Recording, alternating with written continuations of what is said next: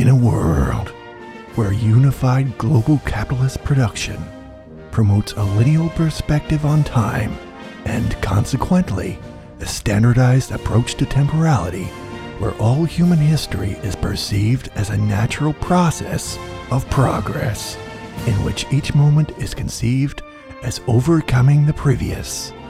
One bear and one lady are dismantling this regime of temporality to claw their way back into the charts and your hearts. It's Knackers and the Vag. Welcome, you dirty fucking fuckers. Welcome once again to Knackers and the Vag, recipient of the internet's most fictional podcast prize for excellence, as selected by a panel of no one. No class warfare for you today. No.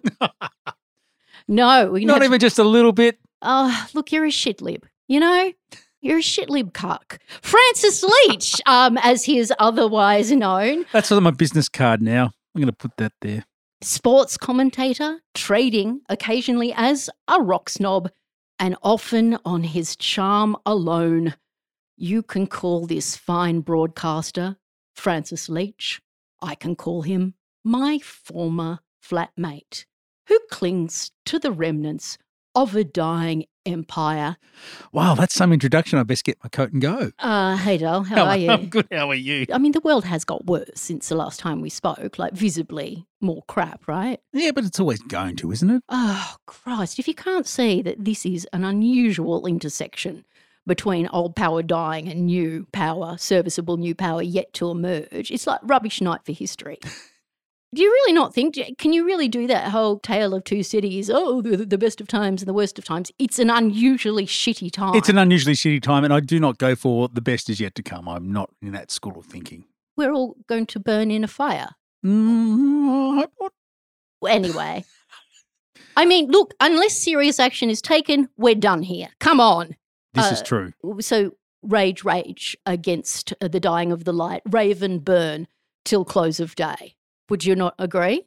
I'm excited at the prospect of change that will actually radically transform our economy in a way that means that we are less likely to impact on. Well, the- when's the- that going to fucking happen? Well, it's already happening. Oh. God, no! Well, you I brought it up. selected. I selected a, a topic. Or, so, what's happening? Well, how has the economy in Australia changed? It's slow. I'm eating an apple. Sorry. How has the economy? Okay, here's here's a travel sick bag for you. Yep. Okay, you've got 30 seconds to tell me how your fucking minimum wage slight raise for those people who have permanent employment is going to change the economy or whatever. Go on, because we've just got the centre left. The centre left party just acquired government uh, uh, here in the nation state, popularly known as Australia. So the centre right mob are out. Just FYI, the difference between the two, pretty much like the Republicans and the Democrats. Absolutely identical policies, except one party uses offensive language and one party doesn't. When the Australian Labor Party is practicing cruelty in many of its forms, they use correct language because that's the important thing. Respectful language. Okay, so are you empty? I'm going to give Francis. Have you got a, a telephone device? Have you got I a- have. Okay, can you set a timer? I'm going to give you 45, 45 seconds, seconds. to tell me how the economy in Australia is going to change and, and try to name some policies. Okay? I'm starting now. Okay, go. So the new Albanese Labor government. you just laugh before I start. You don't even give me a chance. I've already wasted 10 seconds on that. Will be at the forefront of creating a new green manufacturing sector, smart manufacturing sector, which will transition our economy to net zero by 2050 and put Australia at the forefront, Helen, at the forefront of a new green economy, which will provide prosperity and jobs for successive generations of Australians and create an energy global energy green super powerhouse that we can all be proud of. And that was all in under 40 seconds done. Okay. All right. So so uh, by 2050 Five seconds to spare. by 2050 when we regularly are experiencing 50 degree days and summer that extends from asshole to breakfast time, things will be better, and it's all due to Albanese. Of course, that's the Prime Minister of this joke called Australia. I mean, sure, Australia remains the largest net exporter of coal, quite arguably the most poisonous fossil fuel in all the global kingdom. that's not changed, but hey, green energy. Would you just like to turn off all those uh, those uh, energy generating power plants in, in the third world that uh, currently rely on Australia's baseload coal supply to actually Oh, keep people fuck warm? off. no, seriously, fuck off. Like, like, okay, give it away to the needy, all right? But there are absolutely, come on, that is a specious fucking argument. You bringing up the developing nations. Fucking hell. Or did you say old school, third, third world? I feel that that's more honest. You know, Well- developing to what? They've been developing a long time. It's just the colonial project. Hey, hang on, Helen. Uh, welcome to Knackers. um, Baz- like, do do call him a I shit love lib. being back here. Do And you I- call him a shit lib cuck? Because oh my god, he's so easily deluded. Call me Ishmael. I also answer to Helen Razer, and I also answer to "Shut up, you fucking trot," which is what my dear former flatmate called me on the socials, as though he ah, it was an insult. You know, I shan't go on, but let me say uh, his woefully imperfect analysis of uh, Jeremy Corbyn's performance in the 2019 election was challenged by Helen. Poor chap seems to think that Jeremy undermined the Labor Party's popularity. Lol, lollity lol. Shed 80 seats in the parliament. Oh, for fuck's sake. Just giving you the numbers. It was always going to be a Brexit election. And in 2017, he fucking smashed it and made up for the ground that was absolutely lost and pissed on by the Blair government. So he's not a Blairite. Like, Neither seriously. Francis, I don't know how you can object to Jeremy Corbyn when his manifesto was precisely what you say you are Keynesian. Absolutely to the letter. I don't object to Jeremy Corbyn. I just thought he ran a shocking campaign, Helen. He's a shocking campaigner. But in He was the 2017, wrong in- person to carry that that pr- uh, no program one forward. would have won. No one would have won. Then- It was the Brexit election, for fuck's sake. It was about Brexit. which he never took a stand on or a Oh. position on. No, you just chose not to listen. You just chose not to listen. He's a dickhead in terms of campaigning because he, he's not comfortable with lying. Okay? Jeremy Corbyn is uncomfortable with lying. In 2017, that happened to work quite well, very It's well. only two years later. And what had happened in those two years was a lot. There needed to be an identifiably Brexit politician running. It was not about the parties, it was very much about Brexit. And to say that Jeremy Corbyn is not popular, is an unpopular figure, is to Would he be Absolutely. elected? Would he be elected now if he faced off against Boris Johnson? I mean, I don't know. I'm not familiar enough with UK politics, but I mean, your analysis was wrong. And to say, oh, he was the wrong figure, he was the wrong figure. Who's the right one? What do you want to go for another like inoffensive shit lib? I mean, yes, Like he's- myself. He's, terrible. He's terrible at you know, but the world has changed, right? Like the the world is, has really changed. Like there is a, there is a reason that populist fatty Bosjos got the gig. I mean, somehow this prick from Eton, whose establishment as they fucking come, using a little bit of the populist vibe, made him look so strangely, although being ultimately establishment, a rebel. Like, I mean, I remember once, like, because I was fascinated with uh, Rupert's Twitter feed. I mean, it was it just it's That's like, not good for you. no, no, that was years ago. It was just like it was quite amazing. It was like somebody take away his iPad. I mean, this is like I kind of like that he was doing it because you got this window on just how yeah, yeah, but nuts he is. uh, uh, well, you know, nutty like a fox as a master of corporate governance and overtaking like the world's largest media conglomerate. I would just like to say that this is the most humble day of my life. He, Remember that quote? yeah, sure. I mean, I don't really give a fuck. I mean, I presume all billionaire majority shareholders are nuts. Don't you? No, you don't. Yes, I do. Uh, I mean, did I- you see Jeff Bezos in his fucking cowboy hat after he Chuck Yeagered it up? What a dickhead. I, I mean, yeah, it was pretty funny. But 2017, right? Labor was forced to do a campaign outside of mainstream media. You know, the momentum thing happened, right? So it was a grassroots campaign.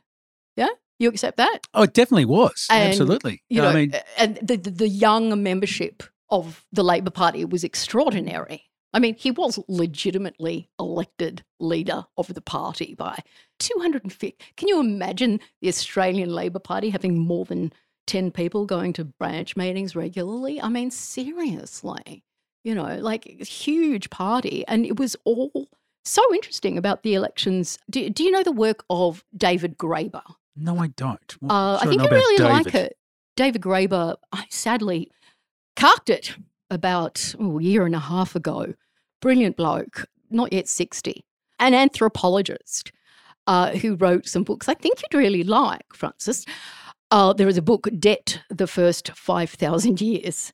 I'm Um, look at that right now. yeah, Keep it's a re- it's a retelling, I guess, mostly of the work of a heterodox economist called Michael Hudson, who Well, there it is. It pops up top of the list of searches. It must be good because the Google algorithm wouldn't lie to me. Keep going. No. Um, so that is good. There is a fun book, one of his later works. It's called Bullshit Jobs. I like um, the title. Uh, I've had plenty of those. And uh, he was remembered by, you know, many in the press who didn't give his ideas any coverage at all. And he worked at the London School of Economics.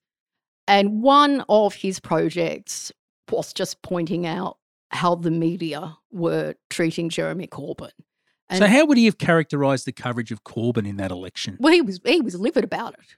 I know Um, he's angry about, it, but what, what, what particular aspects of the, coverage? The LSE, in fact, did a study, so you can have a look at the asymmetry. It was decided long before you said it that Jeremy Corbyn was not fit to run an election, despite the fact in 2017 he was probably the only fucking candidate with a hope in hell. And, you know, by accident. I mean, I mean I'm not saying that, you know, history progresses evenly or, or anything. But 2019, I think people were. I mean, I don't know. I don't know enough, but I think you were wrong to claim that he was the wrong person. He was probably the best choice. Who the fuck else are you going to run? So, so Graeber did a lot of this study. I mean, it sent him off his head.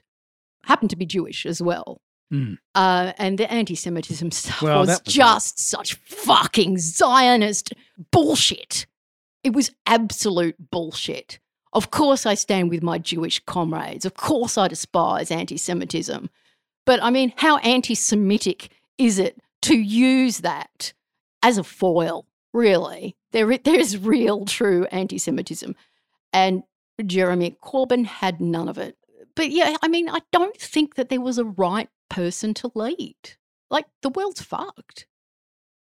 so, at this particular juncture, shall I we? mean, you know, your Anthony Albanese only won because, you, you know, it wasn't a massive victory. It wasn't a mandate. Like the biggest swing was to people who aren't in major parties. And that's happening across the West, right? It is. Yes, I think it is. And that poses a real challenge for the established parties to try and come to terms with the changing nature of politics. And, Well, well, they're not. well, they are struggling. There's no doubt about it. I will not pretend otherwise. No, Uh, I mean, it's just like for years we have a choice between two different oppressors because of the might of the two major parties. And so we have a government, 31% of the primary vote. It's not much, is it? well, it's still, a, it is not, you know, you're talking about the British elections where it was first past the post that got you e, elected, which is an even less representative sample of what is really the uh, the population's true will. And uh, so, at least with the two party preferred vote, you get a better sense of what people really want. But um, no, there's no doubt. What people really want is for them to fuck off. you know, I mean, no one wants to think about this shit. Like, no one wants to think about politics. I completely understand that. And they're so dull. And the fucking press gallery, what about their work, eh? Not a fan. Only time they got excited was when, uh, you know, oh, surprise, surprise, a woman's been sexually assaulted at work. And isn't it terrible that it happened in Parliament? Yeah, of course, it's terrible when it happens anywhere. You know? Fuck me, that shat me Fair enough, too. you know. Uh, like it was exceptional. Of course, politicians are handsy, fucking grabby fuckers. They're just a sample of the wider population. In that way, Yes, but in no I other ways at all. Okay, I'm sorry, darling. That's okay. I can Uh, take it. now, I know what I came here for. No, uh, but who who should have run? Who should have run though? Tell me. Who should- Yeah, who should have? Who mm. should have? You called him a trot. Well, he is. No, Or he he's not. Did you read the manifesto? He's a fucking straight ahead fucking bullshit Keynesian. He's not a revolutionary. He was back in the anyway. Oh well, so were we all, some of us still are. No, sorry. you were never a trot. no, I was never a trot. Yeah, Couldn't do listen, but I mean, Could never do that. Oh, so he had a flirtation with the Socialist Workers Party or something. But what was trot about his presentation? yeah, no, that was a bit glib. I apologise. That was a mischaracterisation and at the you time. and you unfriended me on Facebook. I unfriended a lot of people. I was going through a phase It's me. I well, don't use Facebook anymore, Helen. Don't you know? I just don't go there anymore. neither do I. It's horrible. But I- neither do I, but- sewer. It was it, neither do I, but I was I was searching for somebody else beginning with F. I can't remember. And you came up and I looked and we were no longer friends. You unfriended me. What if you no longer use Facebook and it is shit, why would you bother? Why did you unfriend me? Oh, I must have cracked the shits. You did. but I'm refriending It was you. short. Well, after I sent a request. Was that embarrassing for you? Oh, you know, yeah, probably. You know, when you do it and you go, oh shit, that wasn't very smart. Oh, whatever. It's me. How I know. have we known each I was, other? oh, maybe I wasn't very well at the time. And I was going through a bit of a fucking. Everyone can go and get Yeah. fucking. I've never done anything like that. really? Helen Razer and Francis Leach together at last.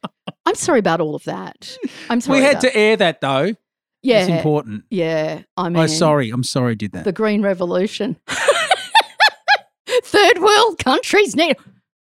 We could show some leadership in the in the region. Is all I'm saying. Um, so we'll visit a hill. We'll run up it. In fact, I have selected a safe site of investigation. So hopefully we won't argue too much. Down to a politics free pasture, and we'll chew on wholesome cud. To wit, the popular music of the 20th century and that of the early 21st, and the consumption thereof. A journey of digital discovery from disc to digital. it won't end in argument, eh, but it does begin with Kate Bush. Did you see the story about Kate Bush? Well, I've been following the phenomenon because I love Stranger Things, and I haven't watched the fourth season yet because I'm doing a bit of catching up. But it blew my mind that she suddenly found this new generation of young fans, particularly in the United States, who.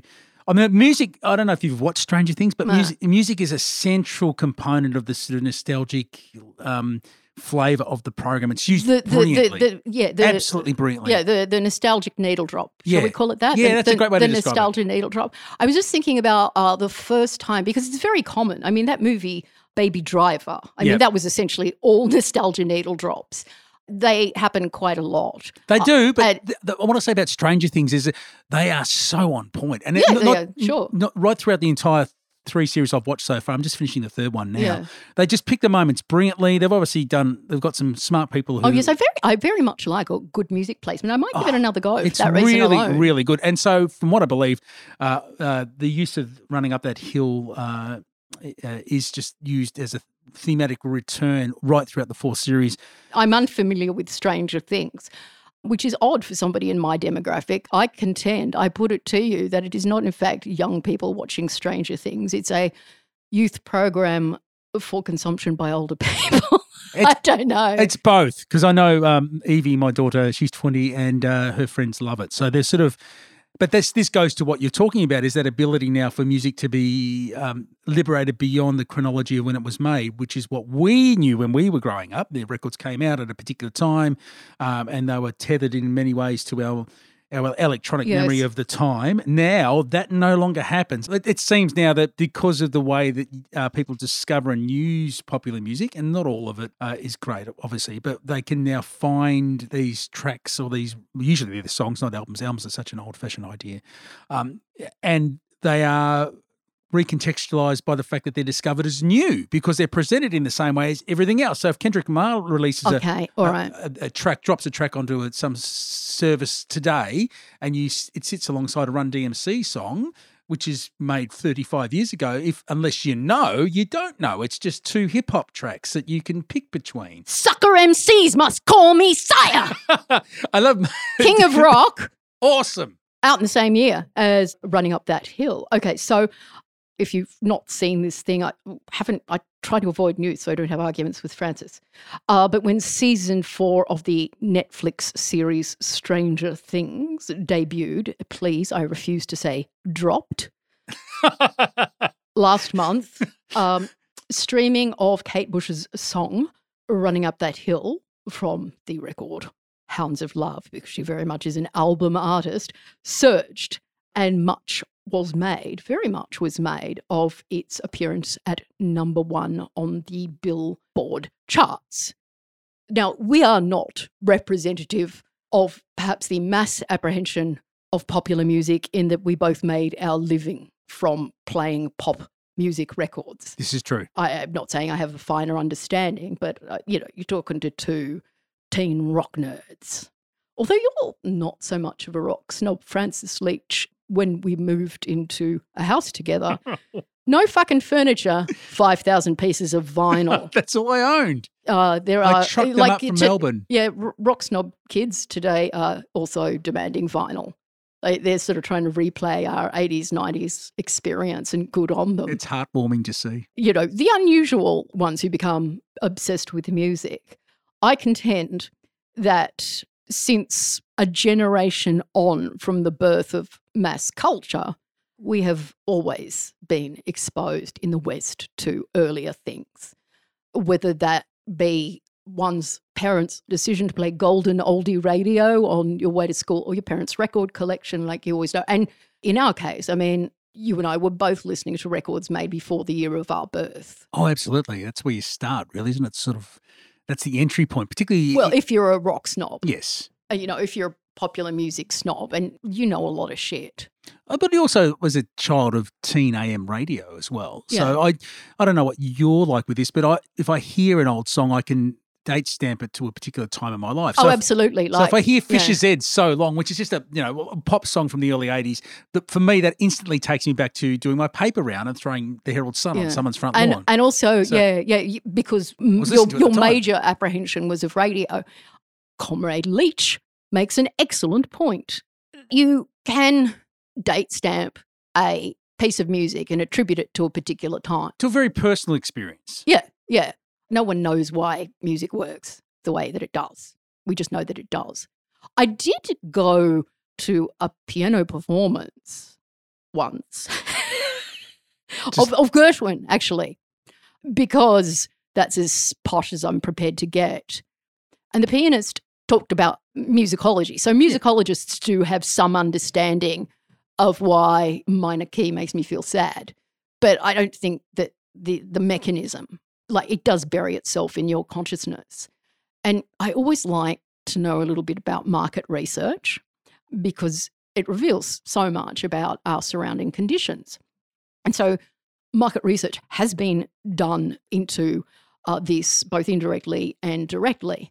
There is a particular age, you know, ages that are crucial to the formation of identity where memory does tend to associate itself with other things and, of course, powerfully music.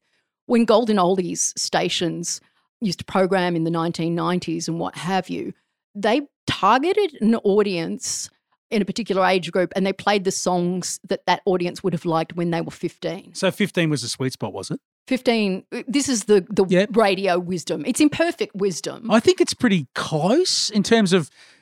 Yeah, it's interesting. There are two things that are interesting me. That why that particular time, because you know there are different times in your adolescence. You know, because you, are changing so rapidly as well. Your yeah, music taste it's a protein time. So that's a really fascinating one, and, but also why we would why we would find that time so appealing in terms of if But it's not necessarily appealing. I think being 15 is fucked. yeah I it's didn't have such a great time. At Did anyone? No, it's, It's shithouse. But everything is more heightened at that age, isn't it? So Yeah, you have big feelings and they're real. So your response to a piece of music was also, "Oh my god, this three minutes of pop music is the only thing that matters in the world right now." Yeah. and that stays with you when you hear it fifty years later and go, "Oh," yeah, or forty years later, that feeling of immediacy and Yeah. and I uh, s- guess passion, just also, sort of like you know, the promise of being delivered out of that experience. well, the promise of the music office is, is something. Do you not think that when you when you first fall in love with music, it's a bit like drugs? The first time you fall deeply and heavily in love with a Not band everyone does. I know, but you and I did. So well, let's just talk about us. That forevermore you're chasing that moment, that exhilaration of that time that you felt that sense of possibility that music gave you. that every- Uh, I know that you continue to be a fan. I Um, do. I just, I, I don't know. It was so much a part of my life for so long, and sort of like a part of my life that I'd rather not continue. That um, if it's not served up to me, Yes. I don't. You don't go searching for music anymore. I I- look. I try sometimes, but not with uh, the sort of studious approach that you would have. Yes, I do. I have my Shazam embarrassment. you know, if I'm going past a hip young person's place, I put up the Shazam, and I I find I find Eve, I've been known to do this as well, and um, I have embarrassed my daughter as a yeah, consequence. and I, you know, I go to well, it's not as good as it used to be. But what is kids? All music used to be a very good resource for Mm. offering me. I find that the Spotify algorithm is fucking pointless. Like, yeah, collect data about me. Give me things that I might actually want to hear. Never does. no, it's very disappointing, isn't yeah, it? it is very pre- disappointing. so predictable in terms of its what it's. It, it, it basically assumes that you're a dickhead. The way that it offers you the same thing the entire time, and there's no sort of nuance around. no, it's a dickhead. Yeah, Just offers bad choices. Not Uh, a fan. I mean, of course, the collection of data, the fact that our use of uh, mobile devices is monetized, our data collected by fucking anyone shits me right off. But if you're going to do it, can you do it well? Like, I find a lot of the time my, my profiling by large corporations is way off mark. They think they know everything, but they don't. But They think I want a Russian bride. there was a time, honestly. they just haven't caught up. Yeah. no, um, so yeah, unless it's served up. You do it in a very studious way. You continue to be a very enthusiastic person. You're an enthusiastic person. I still, yeah, okay. I still look. Yeah. Occasionally I'll find something that I like very much. But like a lot of folk, I reckon, perhaps you do this as well, you hear the needle drop. So you're getting it from visual media a lot of the hmm. time, a cue. And, you know, I have even downloaded playlists of a show that I particularly liked, you know? Which shows? I don't want to say. so, uh, There's a great Stranger Things one. It is a it is a nostalgia romp for us of the uh, the generation in which it was filmed in that mid '80s generation. yeah. But the most, I'll give you an example of how the algorithm can work, which is fascinating. So about two years ago, before li- literally just months before he passed away, Andy Gill from the Gang of Four brought a version of the Gang of Four to play the entertainment. Did he pop album. off? He did, unfortunately. Fucking love the Gang of yeah, Four. exactly. So I went, bunch of old fuckers went to this gig, loved it. But Evie said, Can I come along? I said, Well, you like the Gang of Four? Oh, yeah, all my friends love it. So what had happened, they, their algorithm must be better because, you know, they don't listen to Radiohead and Bloc Party and all this other younger style music, which I like too. And it had spun them into the, the, uh, the Gang of Four. And for them, it was just another great sounding band. So we went to this show.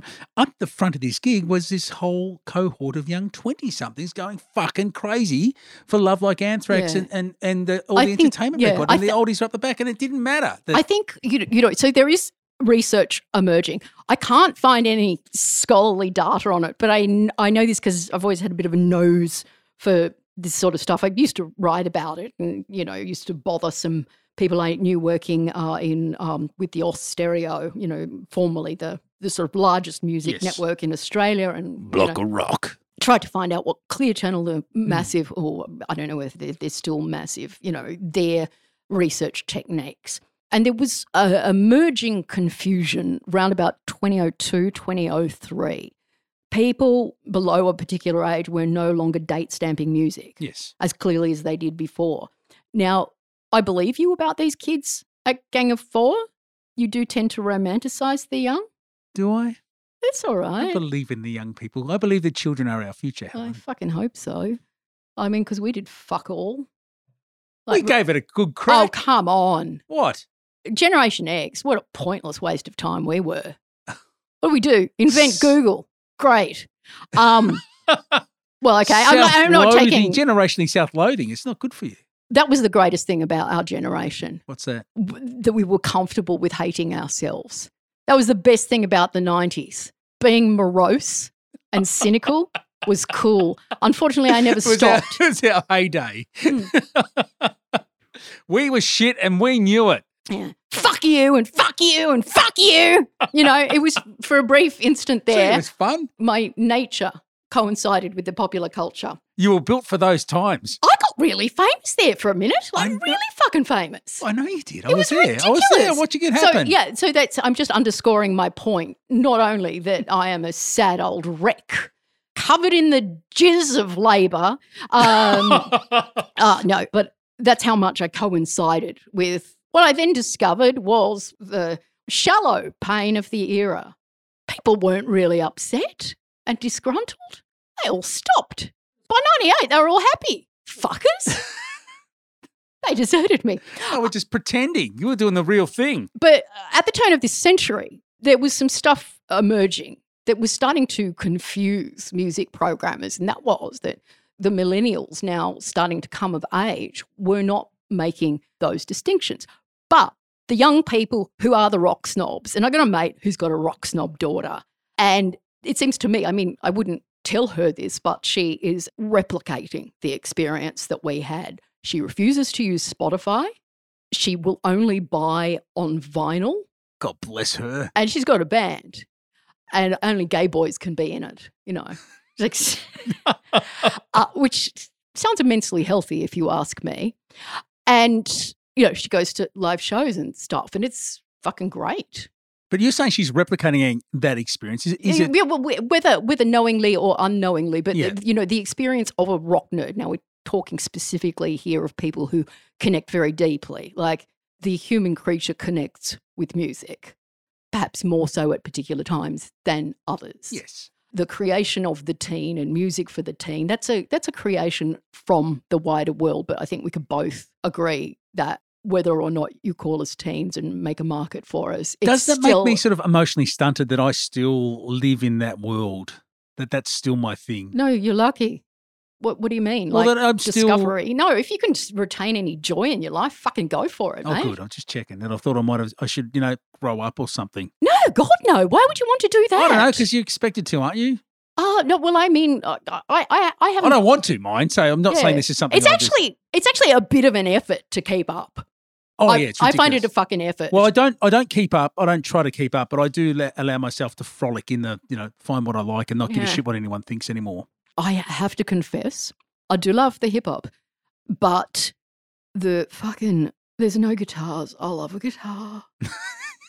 there's no. I mean, you know, what do you have? Rain Wolf and the Alabama Shakes. Ah, Uh, I mean, thank goodness for the Alabama Shakes. Very good, I think. good band, yes. Very fucking good. There's not many guitars. Not as many as there was. Oh, yeah, fucking no one's like doing good rock. I mean, okay, so the electric guitar is dead. But yeah, so it's, you know, it's an effort. But I do, I mean, not to, nothing was better in the old days. No, But it was quite the uh, solo journey to visit the independent record store or, you know, get the radio in a position in your bedroom that, Or it, to could, wait for that the- it could receive the community radio station, you know, with its small footprint or, you know, you had very limited times or, you know, it would take three months for the fucking NME. I was going to say, hanging out for the NME at the. Oh, did you do that Oh, too? totally, yeah. Oh my God. Yeah. Getting angry about things three months later. Reading reviews I never understood a word of. Uh, yeah, I know, but I very much pretended, and they Oh, were absolutely. very fucking influential. Totally. Like a lot of my writing style, I now realize was completely caused by the NME rock journalist style. I love the fact that the, the, the, the style of journalism was so highfalutin that it was written in a sort of quasi intellectual style that Oh pop, my God, pop yeah. music was given that sort of gravitas That was, was right there for me. one of the reasons, you know, because I was just basically a snob. Unfortunately, not born to the, the the nobility, but I was the daughter of a builder in a small house in the outer suburbs of Canberra. Uh, but this was my regular dose of salvation. But yeah, waiting for the NME. I don't really love the movie Almost Famous. And in fact, I think that Cameron Crowe should be banned from directing. But I do like the Lester Bangs Philip character Seymour played Hoffman. by PSH. Brilliant. Absolutely brilliant. I think that that is Listen, a good, kid, none of these guys are your friends. Yeah. Yeah. Brilliant. We are uncool. We are Yeah. we are not rock stars. We are the fans of rock. Yeah. And we were such fucking nerds that we both got jobs at this place. I don't know if it still exists. It's called Triple J. It's Still there, uh, run by the state media, ABC. And um, like I was fucking obsessed. I wanted to be snotty. And you were good at it. You were good at it. Can I just say, Helen was great at it. Well, for a brief period, yeah, there I was. But it, but again, it was very much a case of the time, and you know, there was a reason that me and Riot Girls coexisted in space time. It was meant to Uh, be. But just back to back to Stranger Things. So the, No, I don't care. you don't care anymore. I don't care. so, you so you're, you're, I, I don't, you know, look, I've tried. It's not my thing. Okay. So when did this sort of form of like visually led music nostalgia begin? I'm going to go with, and I don't probably Scorsese did it years before, and you know maybe French cinema or maybe Sergei Eisenstein. you know. But um, the first time I remember that very influential nostalgia needle drop that led to contemporary radio playlisting, not in high rotation, but nonetheless doing it, and DJs playing Stealers Wheel stuck in the middle. Reservoir Dogs, 1992, I think. And there's a lot of those, you know, grisly things are happening, but with a. Juxtaposed with a jaunty sort of pop hit Yeah. from the mid 70s. So, you know, Quentin Tarantino. Maybe Francis Ford Coppola Apocalypse Now? Or is that the Oh, yeah, look, I have no doubt that one of those, I mean, that's why I said, you know, know, by, so- by Scorsese, I used Scorsese as a sort of a, uh, a, a, a collective noun. Yeah. Yeah. So it was. for, for the good directors, right? For Yeah. the famous ones. But I mean, I think that it became uh, a regular thing. But I I mean, I really think that the moment that it started being a thing in the West, or at least the Anglophone West, was with Reservoir yeah. Dogs. And the other thing about that also is that he Tarantino was not obvious in his selections. It wasn't just a, you know, the obvious pop hit. He would find these little gems that were a little esoteric or oh yeah, I mean, he had he had recontextualize them. Really smart. Well, I mean, he's a dickhead, but oh yeah, whatever. a smart dickhead. Yeah, yeah, of course. I mean, you know, n- no, no doubt. I mean, he did make some interesting changes to cinema. He brought the techniques of schlock horror to a wide audience, uh, and he could shoot a car, which apparently he learned from Australian film. Oh, really? Mm, yes, he said that the Australian filmmakers of the 1980s fetishized the car in a way that he always sought to mimic. Mad Max. And oh yeah, but no, there were a whole lot of others. I think Yeah. uh, he's a you know uh, he talks about it. So I think that those kids that you saw at the Gang of Four and my mate Ellie's uh, daughter Ellie, those kind of kids, they're they're the rock snob kids. They're the kids that uh, you know. I'm just glad they still exist. Yeah, yeah. So they still exist, but like because there's no uh, because pop radio is not your most usual apprehension of music, the the time stamping has stopped for people and the solo experience of listening to music. Mm. I was very struck by a particular image in the early 2000s whenever the iPod was launched and there was a silhouette dancing alone Oh, I remember that. and it yeah. just has always stuck with me that advertisement that image because it was also my route to friendship and in fact did bring me a very unusual job opportunity and i mean music had meant so very much and the experience of listening to music with others was also important totally. Yeah and i just thought and oh, discovering music together in that way rather than sort of you know in the isolation of your ipod algorithm or your, your, your iphone algorithm or yes yes so i mean just sharing a a record me I- coming over yeah. your place with a, a record saying listen to this Yeah, it just that image stuck in my mind Yeah. for some reason and wouldn't budge, and it troubled me for some reason. I didn't realize for years later that was what was upsetting me. So I think that yeah, yeah. So you can theorize also like um, the form of in you say this sort of like mishmash approach to time is brought to bear sartorially uh, and in some uh, other cases quite extensively throughout their lives by the hipster, right? Like, what the fuck era are you supposed to be? Your glasses belong to a beat poet. Your fucking op shop fucking gear is is like you know what what what is that ballerina skirt? I mean, is it is it you know Sarah Jessica Parker or is it 80s? And uh, like, oh, and you have cassettes. And hey, if you want to be cool, hipster, don't get cassettes. Try to get a mini disc, Oh, you know, wow. or an uh, an eight track. you know, like there's more obscure dead technology. You can than- make it harder for yourself to listen to music if you really try. Yeah, You're not and- trying hard enough. and a typewriter. Come the fuck on. Seriously? But uh, I mean, very much there's a reason to deride hipsters. no, I mean, look, bless and and whatever, but uh, I, their their their form of dress, and then when you get a little look into their form of you know ritual and and whatnot, you know, it borrows voraciously from different eras, and I just find it odd. I guess I find it odd. I wonder, do you know the origin of that thing? So, uh, the the hipster is a character that once we would have called postmodern. yes. Uh, I think you know that the pieces are reassembled.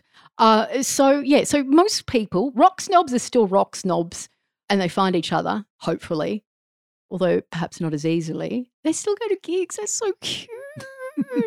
I didn't know Gang of Four were playing. I know. It was. I fucking yeah. love Gang of Four. When did they play? It was. It was, it was just. It was, it an interlude between lockdowns. I just remember going, oh, they're here. They played. Uh, and then he. Damaged goods. Ah, did they do damaged goods? They did all of it. And then he died like literally two months later. It was really sad. Fuck. Poor Andy. Uh, yeah. Anyhow, so the other interesting, th- no, no, that's enough data for you. But it is a, a thing that is happening. I mean, I don't really mourn the demise of radio. I don't listen to radio anymore either, which I find kind of sad given we've invested. You find everything sad. I know. You're in a that little bit. mood. But, you know, we invested, we were very passionate about radio. We loved it. And we, you know, Yeah, well, I'm so. some of. I used to be passionate about Cass singles. I didn't really. But hey, you know, seeing we're talking about something related to the charts, do you know the first number one Cass single? The first number one that was only issued on a Cass single. Oh, in so I've, got, Australia. I've got to try and timestamp this to work out what it might be. Was it EMF? Unbelievable. No, it was Do the Bartman by Bart Simpson. Um, That's even better. Uh, yes, yes, yes, yes. I quite like Do the Bartman. Uh, yeah, and I miss the days where Bart was really a very central character.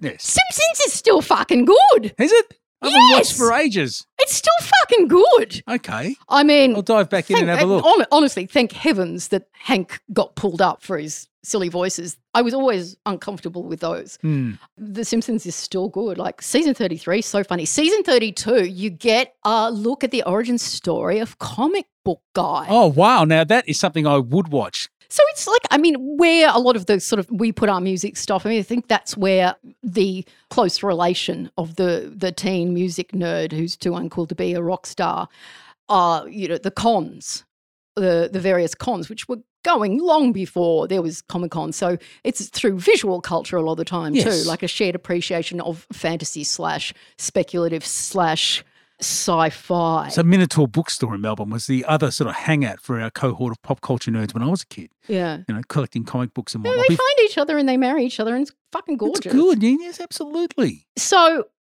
running up that hill, right? Yes. Let's get back to the song. So, there's been a great to do about running up that hill, in particular, getting to the number one position on the Billboard charts.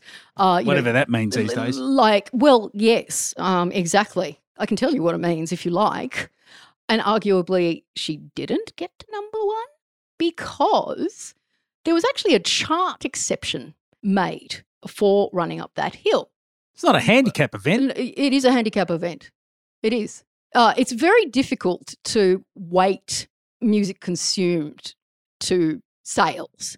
Not that the old charts were ever fair or free from God, no. manipulation or Doctored you like know, crazy. a- and, yeah, and no one would check, you know, independent record stores and whatnot. I mean, the Australian music chart for years was compiled by one guy. You know, the Kent Report, which was ARIA charts for ages. Like, and there were the chart 90s. stores, and everyone knew which the chart Yeah, stores like were. one guy, what one guy thought. Hmm.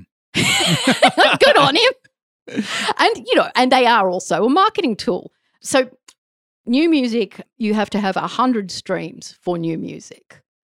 Older music, two hundred streams. In terms of what the the equivalent chart acknowledgement. Yeah, so hundred streams of a song Yeah. is said to equal a sale in the old school. Okay. There are other data uh, in the Billboard and the ARIA and what have you calculations. But it, it seems to me a stream is not a sale and can't be scaled up to be a sale. You know, did somebody listen to the whole song? That's not included. Did somebody volitionally seek out Mm. this song? Is that included? If they are a subscription payee, have they downloaded the song? Like all of these things are not included, right? So, I mean, yeah, teens love new music, allegedly, or people still a market for new music and music will be made. But, you know, like it doesn't take long before you're also listening to older tracks. You don't have to be that old to also be listening to something three years ago, which at that age may as well have been two decades Yes. right? So at home, what you can choose to consume on your own, there might be like a great deal of old in it. There's quite a few articles about how old music dominates, you know, uh, two thirds of all sales, they're not sales, uh, like 65%, something around that area of uh, music consumed on streaming is old music, not recent releases. Oh, and by the way, for an album, 1,250 is what Billboard has decided is a single sale. Um, but, Of the whole album. w- well, yeah, I mean, there wouldn't be Or many. tracks from the album. When was the last time you, uh, you probably you, Francis, but like, you know, normal folk or people who aren't, you know, like, you, you know, he's like one of those um, film students that sits in the cinema to read and applaud the credits. You know, he's going to listen to the whole album. I do. And, I and still. I Not many, I'm going to say that I believe not many people do that. no. And there are these Which I find claims made that it's young people. So it all happened very quickly. Um, it was predicted that Kate Bush would become number one for the first time. I think that maybe it's possible. Like, eh, this is not a conspiracy theory or anything, but you and I both know how fucking corrupt and low the record industry has been. You know, they're fucked in so many ways. And they were fucked in the way that they held on to their intellectual property and let Napster smash them. Hmm. It was years before I could purchase music online. And I think, like a lot of people, it was just like, oh, I don't have to pay for it. you know, so I In started. the same like- way that you'd have to pay for it listening to the radio. yeah, You know. uh, radio stations have to pay. The the music industry, like the what's the one? It's the RIAA in the USA, isn't it? Which is the equivalent to the ARIA. Yeah, yeah, here. yeah. So record, it's record R- industry of Uh, yeah, um, yeah, yeah. So the RIAA. I mean, there's a long memory in that institution, and they still feel very ripped off by radio because the licensing agreement was made long ago. Uh, there was campaigning against listening booths when they began. You know, people won't buy the record, and companies were so short-sighted, even about streaming Yes. music. It, it took quite a while for Apple to offer the sale, um, and it wasn't comprehensive for a long time. When music could be condensed down to a transportable size, which was about like, what was it, 98, 99, that we, 98, the MP3. It's Yeah. still what we often use. Just being old, I couldn't, I couldn't believe it. I couldn't believe it. My first encounter with an iPod was with Jeff Tweedy, who was supposed to be coming in to do some play your favorite tracks thing when I was still at Triple J. And he brought, I said, Where's your CDs or records? And he said, Oh, I didn't bring that. I brought this little white thing. And it was an iPod. And Oh, he showed me what it was. Yeah. My mind was being blown. I was like, You've got Explosion. explosion. I didn't know how to plug it into anything, but I was like, I, it was unbelievable. Hmm, it was all in this little box. But I think, I mean, there's not been really, you know, Moore's law, uh, the computer thing. Moore, give him his due, didn't say that that would go on ad infinitum. It stopped in 2013. Yeah. No technological advances of note, like in terms of our everyday lives, Yes. like things that change our perception of the world and change our behavior. I've never got my smart You fridge that was going to talk to me and tell me. I know. Where's my fucking internet fridge? Where the fuck is my internet fridge? They fridge? promised us that we are going to have them now. It hasn't happened. Yeah, so it's an old industry. Um, and by the time they got to negotiate with MTV, Mm. that now has shows about pregnant teens and expensive bat mitzvahs, they charged a fuck of a lot. Yeah. For, for the mechanical, uh, is that mechanical rights? Mechanical license, right? Whatever the fuck it is. The 1990s was a really weird time. It was the time of greatest profitability. Have you seen the, the word or heard the word, the term Y2K going around at the moment? I believe, I could be quite I wrong, I- remember it to, uh, at the, the great panic around Uh, computers. and I believe it refers to a style around that time. there was style around that time. You, you can never see style when you're immersed in it. Yes, it was ridiculous. Don't you remember? I had my tits out for all of the 90s and wore like ripped petticoats. Do you not remember? oh, I do remember that. I do. I mean, you rocked it well. Well, yeah, I mean, it was minimal effort and aggressive makeup. I've always been, as a legally blind person, very, very grateful for that. but there was this brief period in the 1990s. Now, there was not universal compliance among the people for the CD as the primary form of receiving their audio, listening to their music until about 91. Yes, that's right. I reckon, like in the US and here and, you know, the West generally. Your parents might have still had cassettes, uh, but, you know, there was uptake of that stuff in the 90s. And suddenly, you know, they cut the cost of making the fuckers so fast and they kept them at the same price. And they were making money hand over fucking fist. Like, if there was time to be in a band too, it was the 90s, you know? It was the last great um, Yeah. era of mass Yeah. consumable items. I reckon the last band in Australia that would have bought a house from music would have been like Jet. Yes, that's probably right. Yeah. Yeah. Yeah. Because I know one of them bought a flat in St Kilda. That's how long ago it was. St Kilda is no longer a place to live for the, for the young and the cool. No, it's Like, not. It's for no. boring people like me. It's still got smack though. We'll always have that. Uh, and and then there was this adjustment. So what is it? Sean Parker Napster guy. does. Yeah, I, I think Napster's like ninety nine two thousand, right? yes. First heard about MP3s in 98. And I didn't really know what it meant. But I did have an understanding of like digital audio workstations, at least working in music. I, d- I understood digital things because I'd learnt to pirate by then. The frontier of piracy. And, you know, that was a great shift. And they, they didn't keep up. And so, with every concession they make as distributors, as license holders, and don't ever think that the fucking the bands get paid. You've got to be huge as a band. Yeah, you do. And now it's like you don't make any money from a record. You make it's the inverse, isn't it? You know what is it? You used to tour to promote a CD, Or a record. uh, and Yeah. now you you Put out you the put out a CD CD to to promote, promote a tour. tour. Yeah, yeah. Interesting shift. Okay, that's too much '90s for you.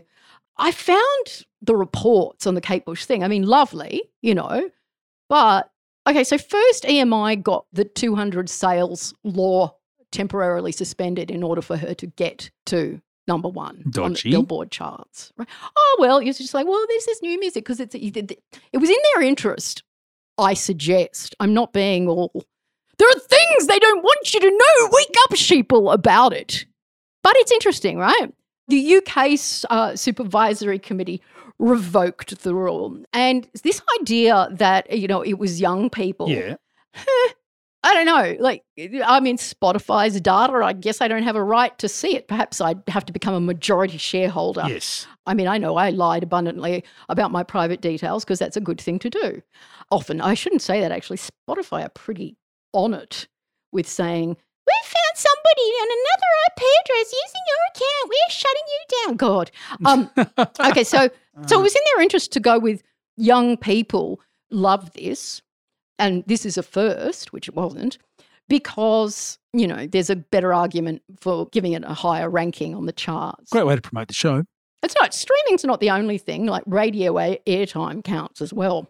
It's it's a weird thing. It's a hybridization of the old chart. Yeah, yeah. And number one, I mean, there's you know many people have observed this that you know this is evidence that the charts mean nothing. They don't mean nothing. They're just not necessarily good data. Not not that they ever were, but they're a promotional tool. And this story has been strangely huge. And yeah, I just wonder. You know, I don't think that it was a brilliant conspiracy, but it's not. It's also a form of validation for a previous generation, our generation. Hey, these young people think the music we loved yeah. Fuck cool. Yeah, and you know, and there's some So pricks, we were and there's some pricks that would fucking know Kate Bush if, if she flew up their asshole. They wouldn't fucking know her. They were fucking listening to Bryan Adams at the time. And don't pretend otherwise. We know who you are. I was a rock snob. You were giving me shit, but you know, I mean, she was huge in the UK. oh yeah, the idea that she wasn't a star. running, yeah, and running up that hill. Uh, Was the song of actually the make year, wasn't it? um, I don't know. It, it did make it to number 30 on the, the Billboard charts, which is not nothing. In the States, you mean? yeah. It was That was uh, that was a big deal. Made it to number 30. Made it to number 6 on the UK charts. Uh, which is still an extraordinary achievement for this weirdly wonderful. Yes. Uh, yeah. I mean, there's a lot to say about Kate Bush. She's not nothing. She's quite something. You know, her and Peter Gabriel and Dave Gilmour fiddling around with a with a Fairlight. There's probably an argument to be made that it was like the most electronic record yet made. Of its time, I mean, she did the whole thing on the Fairlight. Mm. That was the whole Yeah. premise of the album. And that's one of the reasons that the Hounds of Love is, I mean, it's listenably great, but for fans of Bush, and I have a friend, Annalise, who's been doing the Wuthering Heights, you know, mass dance for years. She loves Kate, as a lot of people do, she, but she's a true Bush Kate's, you're, you're aware of the yearly oh, yes. Wuthering Heights. I haven't been able to do it myself. It's hilarious. I think it's great. I mean, like Kate, that's an international affair, I It is, believe yes. so the, the true bush connoisseur will say that hounds of love is the culmination of many years um, it signifies her successful departure from wastrel pop star with the wuthering heights a very odd pop star but still a pop star to whom no agency was attributed. You know how like a lot of people get really dirty about kate bush? You probably have dirty thoughts about kate bush still i imagine.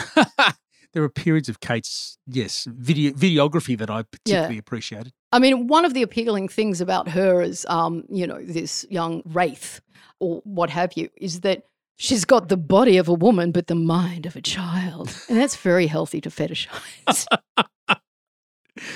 And she moved with such grace and allure. Uh, oh, uh, a guy called Lindsay Kemp, uh, I'm sure you know this name from rock snob history, taught her to dance. I believe he choreographed her and David Bowie.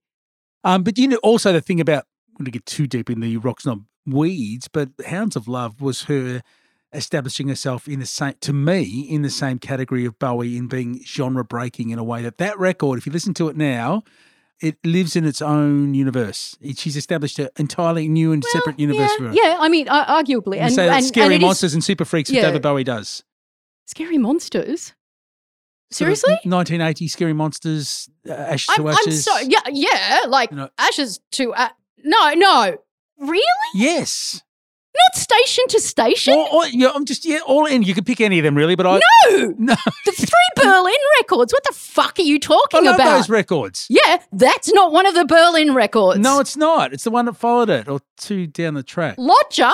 Awesome. Yeah, you got an argument. Scary monsters. I love that record so much. Okay, all right, but you're, Don't you know, you? you're true to Bowie. You probably got that final record, Blackstar or whatever. Awesome. I, I've heard. Um, um, what a way to go out. Yeah, good. Good on you, Dave. Sorry about all of those articles that libfems wrote about you being a rapist. I didn't know about that. Oh, look, I, I shouldn't start. There is uh, a woman who, uh, I can't remember her name, but she has named herself. And it was her aim to have her virginity pierced, ended by Mr. Bowie, uh, in which she succeeded. She says that she was 15. There is a view that she was 13. Uh, either way, she always describes the experience as favourable.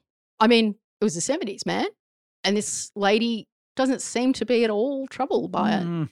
But yeah, I mean, it's a it's a tricky one. There was a group of girls in LA, all of them about twelve to fifteen. I've They read- had uh, they had a magazine. What was it called? Like it was something I- they actually did themselves. Yes, I read about them in a book called Please Kill Me, which is the history of US punk and how um, they were. They um, were pre-punk though. These girls. Yeah, they were. That, but they, this this does predate punk as we know it. This they were in the time of Iggy and Bowie and the New York Dolls and whatnot, and um and hanging around. And they were their parents knew about their uh, their activities and used to say as long as you turned up for school, it was okay. I want to say that it was Star magazine, but I can't remember.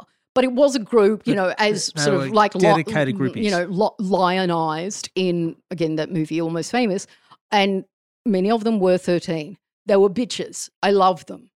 Maybe they had agency. Just saying, it's a possibility. Fuck, I shouldn't say that. You'll all call me a kitty fiddler. Fuck you. Here on Naggers in the Badge. So it is actually, yeah, it is interesting in that it offers us a look into the, the machinations of the record industry. It gives me brings me comfort to know that they're probably still a pack of cunts. Oh no, not probably. the idea that Kate Bush and that song in particular had not been appreciated well previously is bullshit. It went again to the top five in the UK because it was played during the uh, nobody watches when the torch is lit at an opening ceremony of the Olympic Games, do they? That was the, the soundtrack was running up that hill. So another entry to the chart then. I looked up the number of television programs just in a few years, just in the streaming era, that have used Running Up That Hill. I mean, Pose has used it. Hey, what about that placebo cover? How bad is that? I haven't heard that yet. Oh, God, don't. Uh, it's been used on the OC, actually, the placebo cover. It's been like extensively used. Placebo covering Kate. Uh, yeah, yeah. So I, it's just like, I mean, there's too many Generation X's in the media who didn't know about Kate Bush because they were so fucking uncool back in the day. And I don't called know. us. We would I have told them. who knows? Like this fucking condescending idea about the young that, oh, yeah, they love Kate Bush. Like if they're fucking kids who like music, they're going to have like looked it up previously. It's also not the biggest uh, surprise of re entry into the charts. Who actually holds that record? I'm glad you asked. He loves a bit of poo. Well, he loves to watch it. Who's that? Chuck Berry. Really? Yeah, run, Rudolph, run. Isn't it Chuck? Yeah, yeah, Run Rudolph Run. Um, it got to top five, for, yeah, fifty years after or something like that. I, I've got, I've, I've over prepared. Um, I've got to say though, so as good as it is, and you know, it was an extraordinary work. Uh, it, it was probably the finest use of a digital audio workstation to date, right? Hounds of hill. Yeah, it's amazing. And I reckon it still holds up. I always found the synth sounds a bit cheesy, even at the time. Bit too Tears for Fears. But now I realise Tears for Fears wrote fucking great songs. Pop song genius. Oh my God. All their three big singles were out also in 1985. Oh my God. Head over heels. Head over song. heels. What my. God. Pop perfection. Oh my God. That's one of the reasons I fucking hated that movie, Donnie Darko. They didn't play the original. It's a fucking cover. Oh, it's awful. And also, I didn't understand Donnie Darko. That rabbit, what was it doing? Yeah, yeah. Like it needs my to be said. What are you doing? It needs to Frank? be said. Uh, it, it, it, it, it, does need to be said. So, did the dreaming come before or after? Uh, the dreaming was before. yeah, so just it's just like its title track is such condescending colonial muck. Amazing that Kate has not been cancelled. Um, it's about um, uh, indigeneity It is. in Australia, and um, it's fucking shit. And didgeridoo, as played by Rolf Harris. Oh, wow. that was how connected to uh, Aboriginal culture in Australia Kate in fucking Hampstead was. She got Rolf. So when she issued it in tw- reissued it in, in 2018, Hex that track? uh, no, she just took out the didge. Should have taken out the whole fucking song. Cancel It's a piece of racist shit. Yeah, I just found it funny. It's like can't have a petty playing the didgeridoo. Arguably not a great idea to have a white fella uh, playing stop. the didgeridoo. And what the fuck were you hanging around Rolf for? So Dreaming is kind of like a Bush fan will argue that it's an essential part of her oeuvre. I don't fucking care. It's shit. It's nowhere near the quality of Hounds of Love. So or it- anything that came after. I love Aerial as well. It's Yeah. a great record. Last release in 2011. 20, it might have been, yeah. It's a while ago now. So, all of this is self indulgent rambling largely on my part, but does make the case that yes, absolutely, we acknowledge that she is a great artist and this is a great song, arguably her greatest. The best song from her best album is a thing that one can say without probably shitting anybody. And let's hope that she makes another record. Um, maybe she can piss off another Indigenous group. Maybe she can, you know, get a pedo of today to play that. I mean, you know, her mate Peter Gabriel always shat me too with his fucking world music. Save that for another podcast. You know, uh, sh- Pete, I think introduced. It was thirty-two thousand dollars to buy a Fairlight. Back then, I did too much research. That's a lot of money. The Fairlight uh, CMI, invented in Australia, there was only three hundred ever made. Do you want to know who the first customer was? Oh, can I guess? Yeah, John Farnham? Stevie Wonder. Stevie Wonder. Much better. Um, so he would have used that on I Just Called to Say I Love You. Yeah. Oh, dear. Was Oh, running God. up that hill though the number one song of the year. Of 1985. Okay, well, here well, we go. well, Francis, put on the timer I am. because we're gonna we're gonna bring you Oh, we're gonna bring you some rock snob hits and memories, and we're gonna we're gonna name songs that we think were better. From 1985. What are we gonna do? Like like thir- sixty of this? At number 60. No. Oh, wait, how many seconds? Can you put your fucking timer on? Otherwise, okay. we'll go all, right, day. All right. Sorry. I thought we would count down the chart. Number 60. Fucking hell. Don't know that much about it. Okay, ready? 60 seconds. 60 Go. seconds of what we thought. Doesn't have to be charting songs. Okay, no, start again. Doesn't have to be charting songs, but song, songs. From 1985. yeah, like 1985. Songs from 1985 that you, as a rock snob, remember and you think may rival uh, or equal uh, or be almost as good as. Let's. We're just basically Okay. saying names. Okay. William, it was really nothing by the Smiths. Um, just like Honey, Jesus and Mary Chain. The Cure in between days. King of Rock, call me sire. That's what sucker MCs have to call me. King of Rock by Run DMC. And there's a small matter of Kiss by Prince. Go. That's another good one. Um, So you're wasting the- time. the- We're saying names. Uh, the church, the, the church, uh, and um, uh, West Tantalized. West End Girls. Oh, Pet great Shop song. Boys. Yep, um, Godley and Creme. Cry. Oh, great tune as Yeah, well. I fucking know. I was so proud of myself for thinking that. Godley. Oh my God. Simple Minds, don't you forget about me. Not a Uh, great yeah, song, no, but no, was a no, big no, no. hit. I feel for you, Chaka Khan. Oh, that's a good one. Uh, Run away, turn away, run away, turn Bronski away. Beat. Small town boy. Echo and the Absolute- Bunnymen, The Killing Moon. Uh, yeah. Um, uh, yeah. What? m- Uh, maybe. Give me something here. Uh, Like, not a great band, but um, Johnny Come Home, FYC, Finding Great. Cannibals. good. Uh, Yeah, that it's was good, a, That was a big hit at the time. Definitely. New Day Rising, Hüsker Dü. I love it. Tupelo, Nick Cave. I don't, not a big Nick Cave fan, but I do like that one. that's a great track. Go. Uh, you, you, you're fucking slacking off. When's the buzzer going? Uh, REM, Driver 8, and or probably Can't Get There From Here from the wonderful Fables of the Reconstruction record, which I flogged at the time. the Boss, Atlantic City from Nebraska. But his best record by a mile.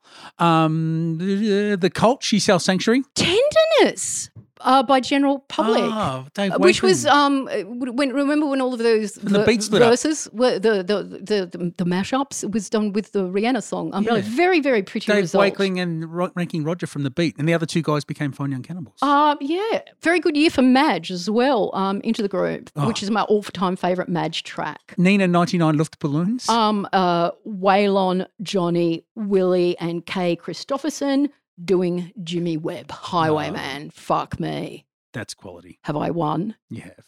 I thought you were going to say Mantronix or Kurtis Blow. I thought I was leaving the hip hop to you. Yeah, I- failed on the hip hop front there. Didn't come up with the good stuff. I would have gone maybe Ultramagnetic MCs. Uh, yeah, but I mean, uh, like, uh, what was the Mantronix song about? Drop, drop the needle. That is like a huge, huge, important hip hop song. But I mean, for me, call me a basic bitch. I fucking dare you. Um, run, fucking love my run. Run DMC. What? Still banging. I know, and I still wear Adidas. It is the only brand loyalty I have, which I share with late comrade Fidel Castro. Oh my gosh, that's probably enough, right? It's been fun to catch up Uh, again. Yes, yeah. Should we do it again soon? Yeah, yeah, I think we need our own little podcast. What can do, you say? Say Uh, yes. Let us not in- inflict the uh, debris of decades of friendship on others. Just do it for us. Yeah. oh no, just do it on another podcast. And if you like that kind of shit, you're a weirdo. Listen to that. Uh, Knackers in the Veg will be back um, at some time or another. Do you think we've covered everything? I think we've given it a good shake. Uh, yeah, there is there is there is much more to say about chart positions, but do you fucking care? Probably not. Are you still listening? Hmm. Doubtful. Ask the magic eight ball. um, it's a fucking weird world out there, kids. And free Julian. You've been listening to Knackers and the Vag.